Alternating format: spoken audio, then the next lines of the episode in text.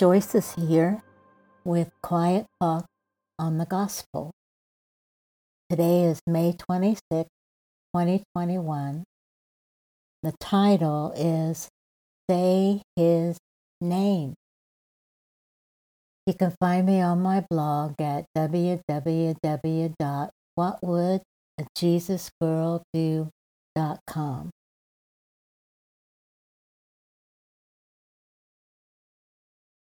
And today is May 26, 2021.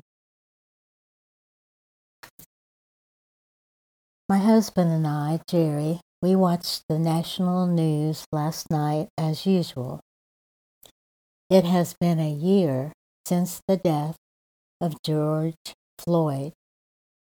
His six year old daughter had been directed to, quote, say his name, unquote, at the beginning of that news segment.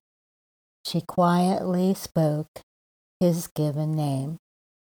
But I don't think anyone would have been surprised if Daddy came out instead, or my daddy. She is a remarkable little girl. Now, the first picture on my blog shows one of God's names, Adonai. Adonai is more than a name, it's actually plural and is used over 400 times in the Bible. It speaks of a relationship. It is God's total possession of me and you and total submission. Does that sound scary to you? The first use in the Bible was Genesis 15:2. Abram addressed God as Adonai or master. A master has the right of possession and the one concerned is charged with submission to God, his or her master. We were bought with a price, the blood of Jesus. We are not on our own. This name challenges every person who calls God Lord to be willing to live in a way that demonstrates his lordship. Is he your Lord? Do you allow Him to direct your life? Does that question make you shudder? My daddy passed away this year, close to one century old. The hallmark of his personality was always independence. I imagine many of us would need to admit to that. Remember Frank Sinatra's song, I Did It My Way. Off key again. I'm off key, not him. Have you ever thought, well, I do want my own way. I think up ideas to get my own way. What's wrong with that? Shouldn't I want my own way? No. We are supposed to choose God's way.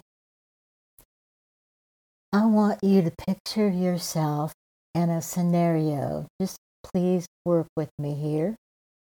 Let's imagine that you were picked up for speeding today and you are instructed to go to court tomorrow. Perhaps you blew it off until lying in bed, trying to go to sleep. Now you are working hard to figure out hmm, what am I going to wear? How am I going to act? What should I say? What will the judge say? Will they state there's evidence that yes, I was speeding and have to pay a large fine? You think of some very good explanations and are confident until standing in front of the judge. Then it hits you. Ugh, the judge is very much in control, and whatever he says goes. Your confidence fades into the background, and you try to prepare yourself for whatever is going to come. One day, we will all stand in front of God. we will either be welcomed with open arms or be relegated to hell. As Jesus asked in Scripture, Why do you call me Lord, Lord, but don't do what I say? Hell is mentioned 160 times in Scripture, plus 70 times by Jesus.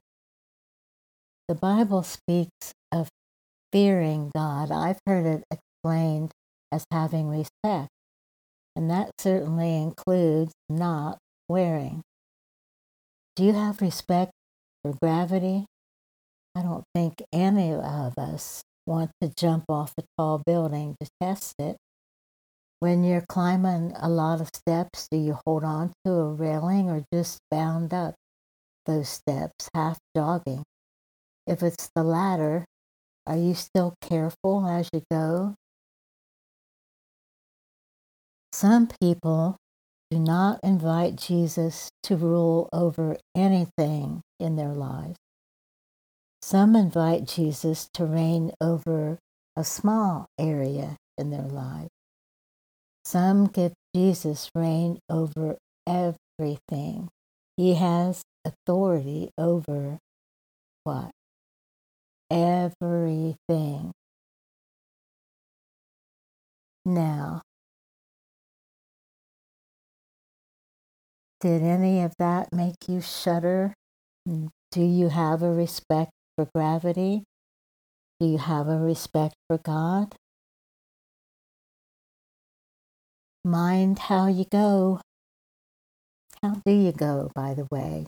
You go slow and straight or fast and crooked or stormy.